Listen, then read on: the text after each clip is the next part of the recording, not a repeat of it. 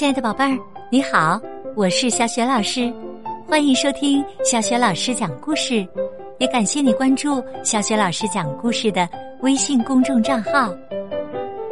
下面，小雪老师给你讲的绘本故事名字叫《乌龟国和浣熊国》，选自新学童书出版的《小小世界，大大的我》感知世界系列绘本。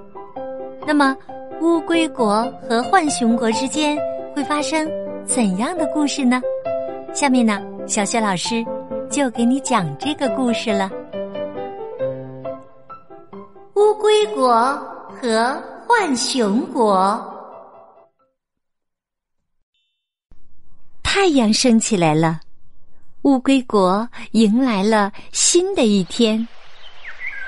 乌龟妈妈大声的招呼孩子们。孩子们吃早饭啦！哎呀，怎么又吃这些呀？哼，我宁愿饿肚子。我最讨厌水草和虾米啦。看着一桌子的早餐，乌龟宝宝们开始嘟嘟囔囔的发牢骚。妈妈，咱们换别的东西当早餐好吗？早餐的这一幕啊，发生在许多的乌龟家庭当中。乌龟妈妈们都很担心。哎呀，最近呢，孩子动不动就不吃饭了。我家的孩子也是这样啊。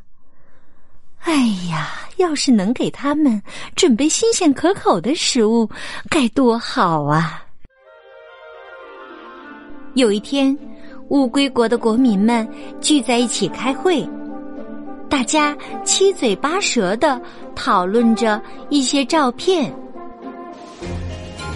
呃，这是去浣熊国旅行的乌龟拍下来的照片这个叫苹果，听说呀，它的味道酸酸甜甜的，特别的好吃啊！哎呀，这苹果红彤彤的。看上去真的很好吃啊！哎，不如我们去浣熊国买苹果吧。所有的乌龟都表示赞成。于是，乌龟国派出了代表，专程去浣熊国买苹果。到了那里，看到遍地的苹果。乌龟国代表吃惊的瞪大了眼睛，他仔细的观察挂在树上的苹果，接着又细细的品尝苹果的味道。苹果可真好吃，而且它的价格又这么便宜。乌龟国代表马上去找浣熊国的代表。你好，我是乌龟国的代表，我们打算从你们国家进口一批苹果。浣熊国代表听到这话，高兴极了。如果把吃不完的苹果出口到乌龟国，他们就能赚钱了。没问题呀，我们把苹果卖给你们。乌龟国进口了大批的苹果，国民们津津有味的吃着可口的苹果。哇，第一次尝到这么好吃的东西呀！这味道就像蜂蜜一样香甜呢。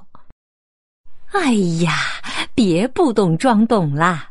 怎么能说味道像蜂蜜一样香甜呢？这明明就是蜂蜜口味的苹果嘛！哼，你不是也没尝过蜂蜜吗？乌龟们吃完了苹果，又想尝尝别的水果，于是他们经常从其他国家进口新鲜水果。他们买了香蕉，又买桃子，再买西瓜。没过多久。乌龟们又遇到了新的问题。原来呀，乌龟国为了进口水果，花光了所有的钱。哎呀，现在拿什么进口苹果呢？嗯，看来呀，我们也得想办法出口商品才行啊。没过多久，乌龟国的国民们又开会了。他们聚在一起讨论出口什么商品合适。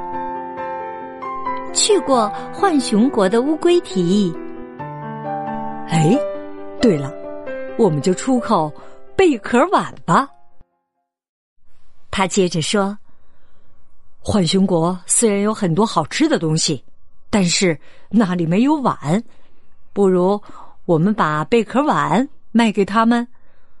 我可以先把贝壳碗。”拿到浣熊国，让他们看一看再说。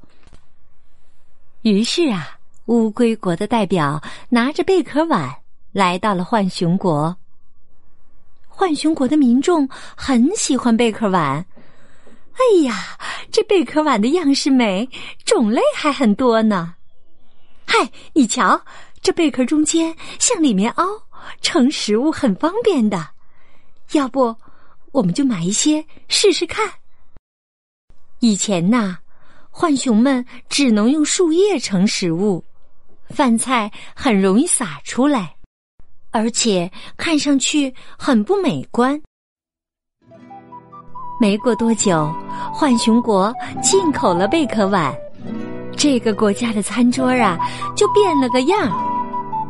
浣熊妈妈们用漂亮的贝壳碗装着食物。把碗整齐的摆放在餐桌上，浣熊宝宝们兴奋的直嚷嚷要吃饭。于是啊，浣熊国又从乌龟国进口了更多的贝壳碗。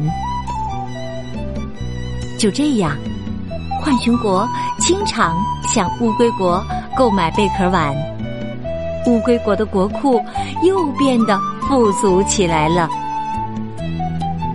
从此，乌龟国和浣熊国的经济得到了很好的发展。他们通过互相购买水果和贝壳碗，补充各自缺少的商品。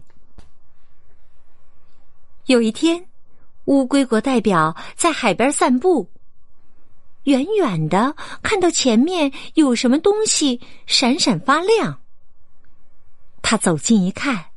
原来是乌龟宝宝们在玩珍珠。就在这时，乌龟代表又想出了一个好主意。哎，这次我们可以出口珍珠，用珍珠做成项链和戒指，拿去卖。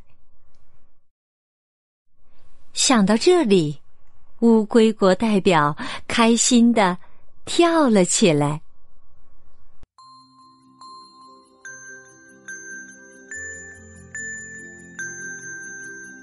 亲爱的宝贝儿，刚刚你听到的是小雪老师为你讲的绘本故事《乌龟国和浣熊国》，选自新学童书出版的《小小世界，大大的我感知世界》系列绘本。宝贝儿，每个国家都有自己擅长做的事情，其实每个人也是这样的。那么，你最擅长做的是什么事呢？如果你想好了。可以通过微信告诉小雪老师，小雪老师的微信公众号是“小雪老师讲故事”。关注微信公众号啊，就可以获得小雪老师的个人微信号，和小雪老师成为好友，直接聊天啦。小雪老师呢，也会邀请你进我们的阅读分享群，参加精彩的阅读分享活动，当然还有很多粉丝福利呢。好啦，小雪老师就在微信上等着你和你的爸爸妈妈啦，我们再见。